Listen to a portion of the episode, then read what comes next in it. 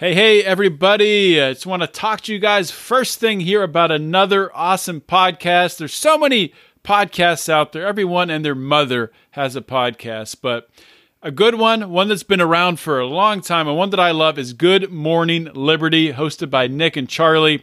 Uh, these are two guys who have a background in the healthcare industry. They talk finance. They're really good at breaking down uh, these complex ideas, going through news stories, and, and really making it easy to explain and digest, and really to take the idea and the things they talk about and really influence your friends, influence the conversation, and that's what it is all about. So check out Nick and Charlie with Good Morning Liberty. You can find the show anywhere podcasts are found. Follow them on Twitter also at Good AM Liberty. Awesome follow, entertaining follow, and you'll learn something too. So check it out, Good Morning Liberty. We are born free. And we will die free. The time in between, though, That's complicated. in that time, governments, institutions, and our egos will limit our ability to find true freedom in this life. These are real stories of real people overcoming the odds, persevering in justice, and unlocking their potential. Welcome to Finding Freedom. Here's your host, John Odermatt. Welcome in, welcome in to another edition of Finding Freedom right here on the Lions of Liberty podcast. And ladies and gentlemen, have an awesome show for you guys today. Something very near and dear to my heart.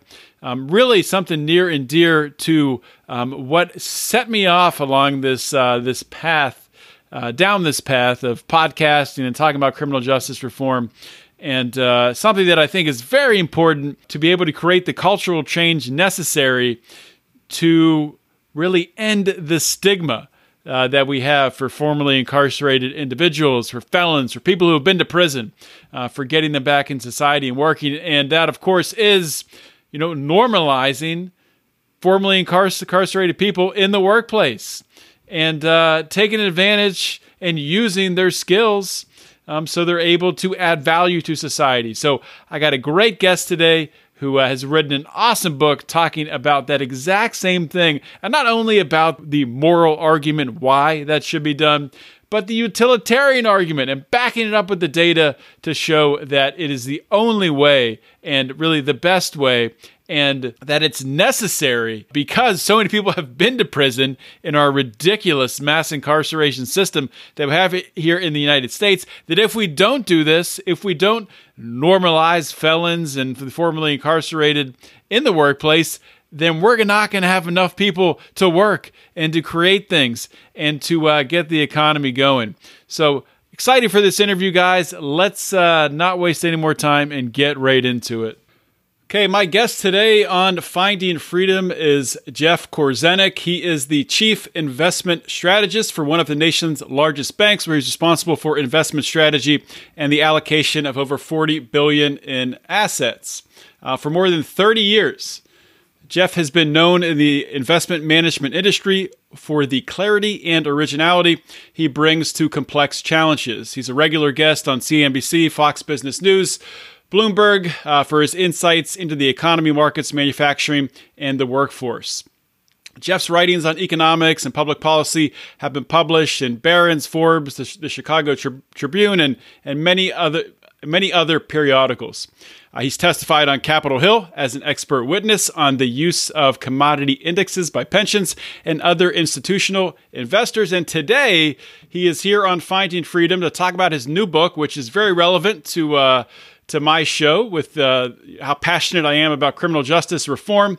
His book is called Untapped Talent How Second Chance Hiring Works for Your Business and the Community. Jeff, welcome to Finding Freedom. Thanks so much, John. Great to be with you. Great to have you on the show, Jeff. And before we get into talking about your book, um, I, I, think it's interesting. I think the angle which you've attacked this this uh, subject from an economic perspective. Uh, but before we get into into that and talk about the book, maybe you can talk about your background and how you got interested in business and economics and investments and how you uh, found your found your way down this path. Well, you know, I've always had a passion for it. I was one of those guys who, in uh, college, uh, subscribed to the Wall Street Journal and read it faithfully every day, and uh, just grew up with a fairly traditional investment management background. Um, the only way it's non-traditional is I, I started out on the commodity side. Uh, so uh, gradually made my way over to more traditional investments and have been in my current role for 11 years and just one of these people who loves unlocking and solving the puzzles that are presented every day by the economy. Yeah, and uh, one of the biggest puzzles, well, we have a lot of puzzles right now in the economy, and uh, your book addresses two of them, or I guess maybe more than that, but two I think of primarily being the, the labor shortage and uh, well, we have a, a problem with uh, you know finding proper employment um, for the formerly incarcerated. So.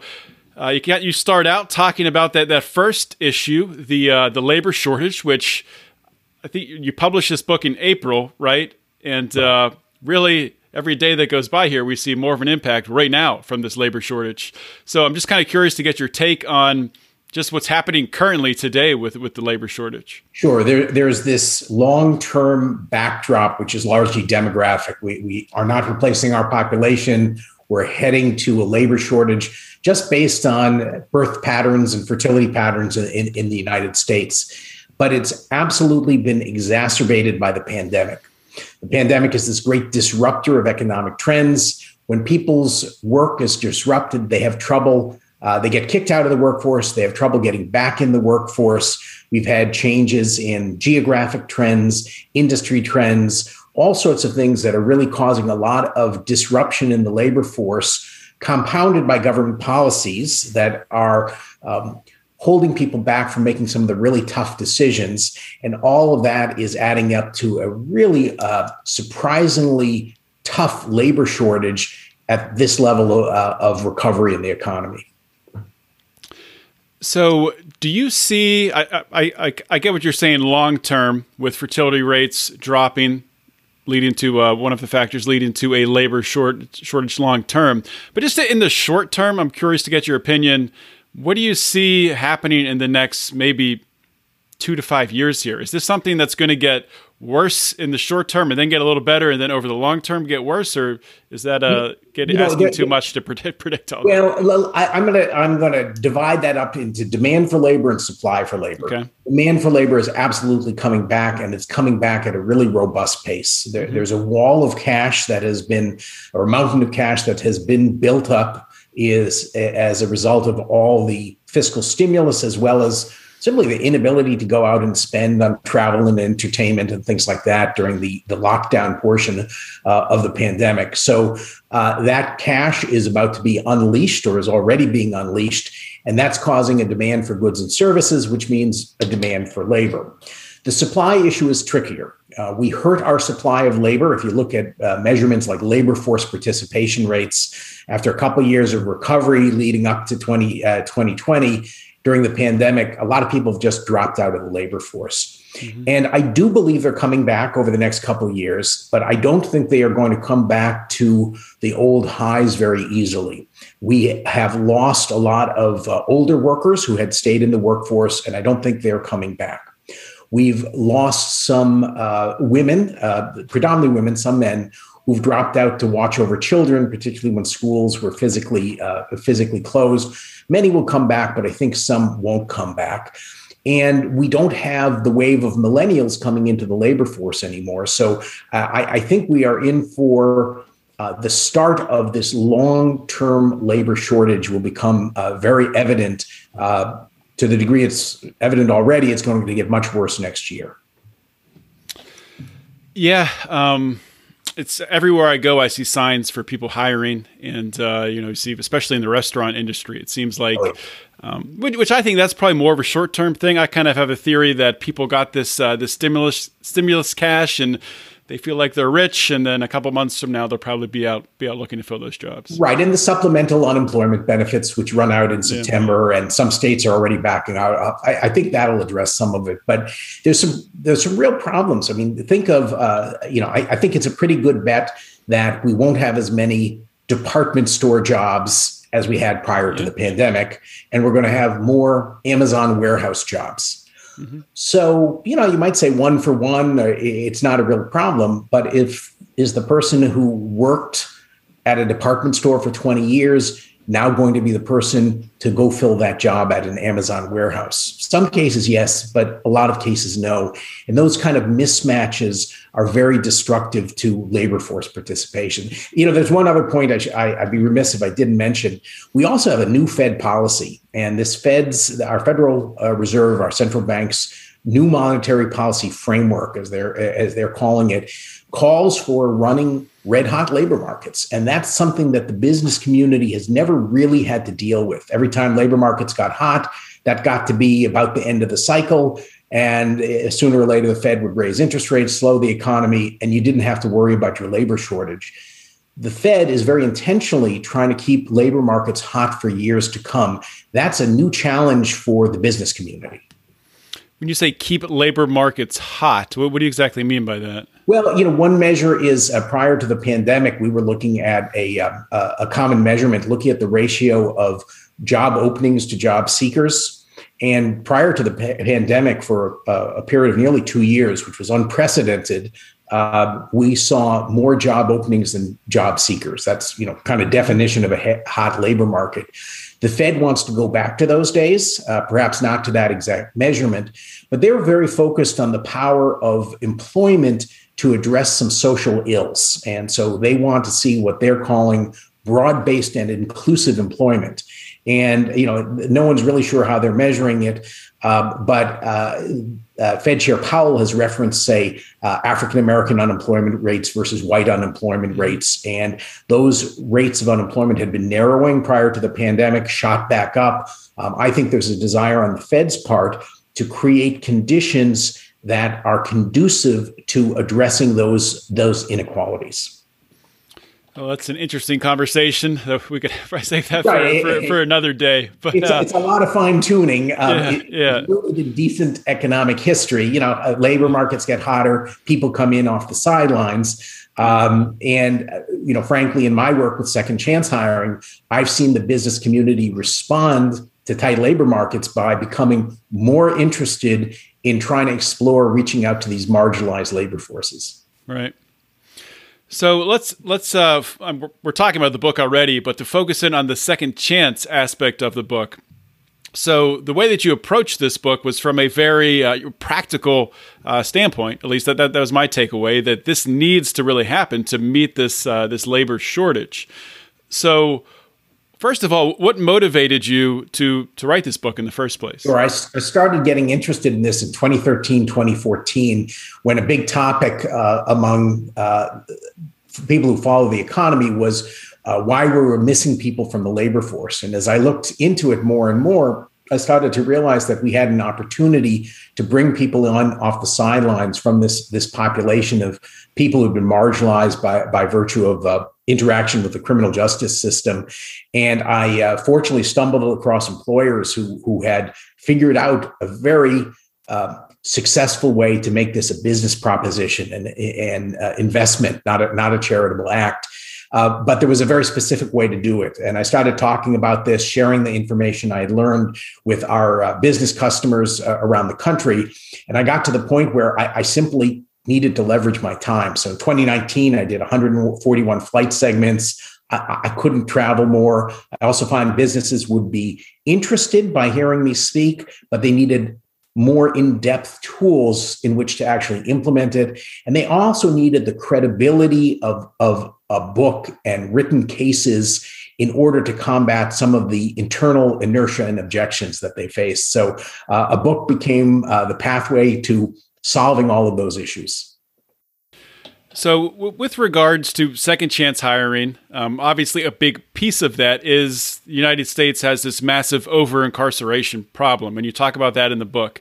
Can you just uh, there's a lot of factors that drive that, but but some of the the main drivers for that over incarceration.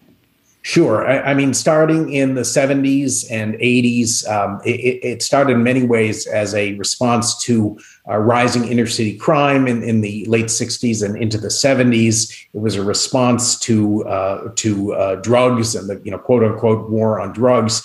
And, then we, we kind of stumbled along. It, became um, just a bad system where uh, public prosecutors became incented to uh, to get as many convictions of uh, of the highest crimes they could because that furthered their careers. And I, I, you know, I don't think there's all this malicious intent that some people ascribe to criminal justice system. I, I specifically reference in the book uh, a, saying, an aphorism called Hanlon's razor, which says, "Never attribute to malice that which can be adequately explained by stupidity." And what we've been left with after all these decades is a really stupid criminal justice system, one that doesn't promote uh, public safety and doesn't promote uh, better communities. So that that to me is uh, is where we've ended up. I, I don't like to get into um, saying you know who's responsible, but but that's where we are, and uh, we we certainly can do better. Yeah, and that's that's something I, I like to remind people of. And you know, we were talking before the show about how this show used to be called Felony Friday, with a primary focus on interviewing people who'd been to prison. And you know, something that one of the main complaints that they have, probably maybe not the biggest, but it's consistent across the board, is that transition, that reentry, being able to uh, gather the skills needed to actually get in back into society and, and, add value. There's just so many obstacles in place that it's it's impossible for for a lot of people.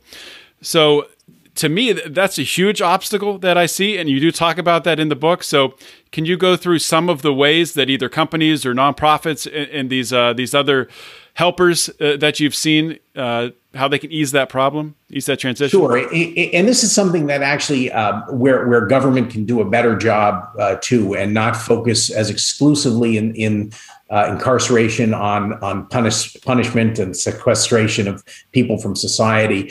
Um, I, I, think many prison systems are starting to understand that part of their role, if it's if their role is truly to promote justice and public safety, they should be equipping people better um, to get out out the gates. Mm-hmm. Um, but that's not universally uh, true. Uh, as uh, your listeners may know, we have a very fragmented prison system. There's the federal system, but that's a fairly small part of the prison population. You really have 50 different systems, the state by state um, systems. And some do a good job, some do a terrible job, and even guts down to the facility. So nonprofits have played this really critical role in um, helping people uh, get back on their feet. And it, it might be soft skills training, um, basic technology training, so people can actually apply for a job in our in our digital age, helping people further their education. Critical things like just regaining your your your IDs that may have expired while you were in prison, um, housing transportation. Uh, there's just this whole host of obstacles uh, that people who exit uh, incarceration face that that are poorly understood, I think, by the business community. Yeah, I think it's poorly understood by by everyone, and you know, on top of all of that, there's uh, there's just the stigma that, that's attached to it. Absolutely, um, innocent or guilty. Um, you know, a lot of people forget that most people, the vast majority who go to prison, everyone's going to get out of prison eventually, and right, you know, ninety five percent. Whether you agree or, or disagree with uh, with what they did, um, they're going to get back into into society and to have an attitude that you don't think that they should be able to integrate fully and uh, you know provide some value to society that's only making it more of a public safety issue because that's going to drive them back into maybe some of the dangerous and potentially violent uh, things that, that they were doing before. So we talked about reentry and the next step after that, once they do get hired, um, you kind of went through some different models of how companies um, hire felons and uh, the, you know, how they are you know used in the workforce. So you, can right. you talk about those different models, ones that work well and ones that really don't work so well? Yeah, thank you for asking about that. For me, this was sort of a breakthrough uh, section because I learned from all these companies that do it right and have this great model that yes, requires an investment of time and sometimes some money and accommodation, but returns a, a, a great employee, someone who's very dedicated and very loyal, and, and that means uh, boils down to profitable. But as I started to talk about this in the business community, uh, business owners and executives would be coming up to me and saying, "Oh no, I hired them and it didn't work that way." And as I dug down, I came to understand that many, many people in the business community have tried it but had a negative experience and don't want to try it again. So the challenge became understanding uh, and communicating that the problem was not the population uh, of people with records, but was the process and the models they followed. So the, the most common model I would guess out there are uh, is what I call the disposable employee model, and and this might be you know a low end fast food restaurant, or it might be people in different kinds of maintenance or sanitation uh, type businesses um, where the job skills are are, are fairly low um, and uh, there's not a lot of training that goes on. And what you need is a body there. And so the business model is how can you get the cheapest body possible? And if you hire people who've exited incarceration, there may be a tax credit, the work opportunity tax credit that lasts for a certain period of time. And, you know, if they stay past that, fine. If they don't, it, it doesn't matter. You just got a cheap employee. And, and that's a case of you get what you pay for, right? You're not mm-hmm. terribly selective in the model. You're not terribly supportive of someone's career. And so you have high turnover. Um, it probably works on a short term basis. I don't think it will work if we get into a labor shortage and people have other alternatives. I don't condemn it. I mean, at least it's it's a chance for someone who did, would not have, uh, might not otherwise have a chance. The more common uh, problematic model was what I call the undifferentiated model. And this is a traditional business approach you you have your model of supporting employees through you know 401k matches and things like that. Um, and you interviewed someone who had a criminal record and you thought you'd give them a shot. And the problem becomes um, you may have identified the right person the person who really is ready to turn their right around, uh, life around very engaged and wants to do well. But it's a 50-50 shot whether that person is equipped to succeed. Mm-hmm. and people with uh, these uh, backgrounds uh, typically come with a lot of gaps uh, uh, in, uh, in, terms of being a viable employee. Some of them are hard gaps. They don't have access to reliable transportation. So one of these employees has a car breakdown, has no money to repair for the car, doesn't know what to do, so just never shows up again. Right? That's that's a possible outcome. Or you have people who've never had mentoring in their life and don't know how to navigate conflict at work and maybe blow up um, so you can get a lot of uh, mixed outcomes with that model. What's needed to make this work, and it, it, it, to be clear, this is an investment. This is something that employers have to go at with intention, but it's worth it.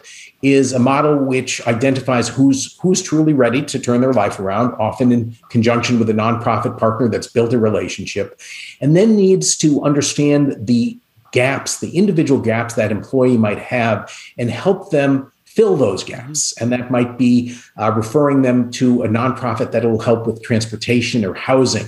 That might be a matter of mentoring or coaching that that employee has never had in their life. I know a second chance employer in Philadelphia who provides people with alarm clocks because they've never been asked to show up on time every day before.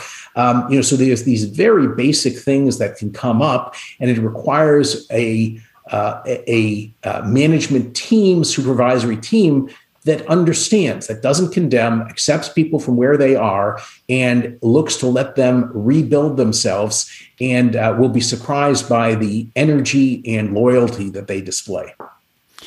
Yeah, and another big aspect of this, as you were talking, I was thinking of it because my, my, my own personal experience when I first went into the workforce, I worked in a very industrial uh, manufacturing environment, and I actually like one of the first things I did was I they sent me to work in HR to to hire people, and I made the mistake of taking the, the resumes that had the the box checked for with felons and put them in, in the pile to get rid of them. And uh, I took them to the plant manager. My plant manager is like, "Well, where are the ones with know, the criminal record? You know, we have some of our best workers have. That's where we find them." So that was a quick learning experience for me, and then getting that you know personal relationship with people who had been to prison. So I think that one way to overco- overcome just, just the stigma and, and the, this cultural stigma that people have of people who've been to prison is by getting more of them into the workforce and you know Absolutely. people getting to know them. So that, that's that's a huge piece of it because yeah I, I, couldn't agree more. I, I, I think this is a cultural issue in many ways. Um, i was fortunate when i was a kid my dad uh, who, who was a man of great achievement, came from very, very uh, poor backgrounds, but never lost touch with his uh, roots. Uh, when I was a kid, I would go with him on what he called his errands. It was really an excuse to visit the old neighborhood. And uh, he introduced me to a friend of his who owned a, a, junk shop, basically. And they had a nice chat. And after we walked, as we walked away, my father mentioned, you know, he was in prison. And I asked for what? And my, my dad said uh, he was in for murder, a crime of passion. Uh, but then my father said something that uh, my dad, who passed away in 2003, said something that's stuck with me forever. He said, He's done his time. Mm. And when you bring it down to individuals that you've met and can interact with, it's much easier to say someone's done their time. They deserve this chance to, to rebuild their lives and, and, and join our society. Absolutely. Yeah. When you can put a face to a story, that, that is so important. Uh, so, w- one more question, Jeff. Um, you know, we talked a little bit about some some policies, I think, but anything that uh, from a, a, state or federal level that can be done or needs to be done in order to really, you know, shift this uh, second chance hiring into high gear. You, know, a number, uh, most of this is governed by at the state level. So there's all sorts of disparate policies out there. Uh, one of the most productive things I think is to take a look at uh, liability reform and giving businesses some safety from negligent hiring liability. Um, negligent hiring liability, uh, the, the uh, belief that you can you take on extra liability hiring someone with a criminal record is probably overstated. People fear it more than the reality, um, but it's a barrier, and it's a barrier that doesn't need to be there. And if we can recognize this as such a societal good, uh, we probably could provide uh, more safe harbors for businesses that do that. States like Texas have done this already very successfully. Um, that that that's one that I, I, think is not on the radar screen of uh, screen of most reformers. I mean, there are lots of things. Uh, uh, bail reform is good uh, because it, it stops getting in the way of, of people being able to keep their jobs. Um, community supervision, parole, and probation reform is good because again, it it, it keeps um, uh, those things can be too heavy-handed and can interfere with people's ability to uh, to prosper and, and thrive, and, and and it's counterproductive. So there are lots of things, but I, I like to point out the value of negligent hiring liability reform and safe harbors for employers. All right. Well, um, I want to give you a chance now to do two things. Um, one, to you know tell people where they can buy the book, which I think people will know where they can find the book these days. But uh, anything else you want to plug? And if there's anything really important that you wanted to talk about from the book or anything else, uh, please please do that now. I just think for a second if there's anything. They were great questions and actually kind of interesting off the beaten track from some of the other questions I've gotten and very to the point. So I appreciate your your experience with this. Um, okay, well, we'll just I, I, think I'll just tell where the book can sure. be uh, found and where can be people can follow me. Uh, some uh, the book can be found on uh, Amazon and wherever you buy uh, books. Uh, I also have uh, links on my website, jeffkorzenik.com. That's K O R Z E N I K.com. Jeff Korzenik. I'm the only Jeff Korzenik on the planet, so I'm easy to find. Um, and uh, if you want to follow uh, my work, I do have a, uh, a Twitter handle at Jeff Korzenik uh, as well as uh, I post a, a, quite a bit of stuff uh, along these lines on LinkedIn and would welcome uh, anyone who's interested in following my work. All right, Jeff. Well, thank you so much for writing this book and thanks for coming on the show. Thank you. All right, taking a quick break here. I want to talk to you all about my friend, friend of the show, Tyler Colford, aka Crypto Man, and his new song. And uh, he's featured on a track with Intrinsic. It's called first world problems. Basically, what it's doing is it's talking about you know, different concepts are woven throughout the track, you know, cancel culture, grifters, inflation, innovation, all kinds of different things. It's really, really interesting track. Please go wherever you listen to your music, iHeartRadio, Spotify, whichever one of these places where you listen to music, please like and follow Crypto Man. And please like this song, share with your friends. And it's just an awesome song, guys. So I got a clip for you. Check it out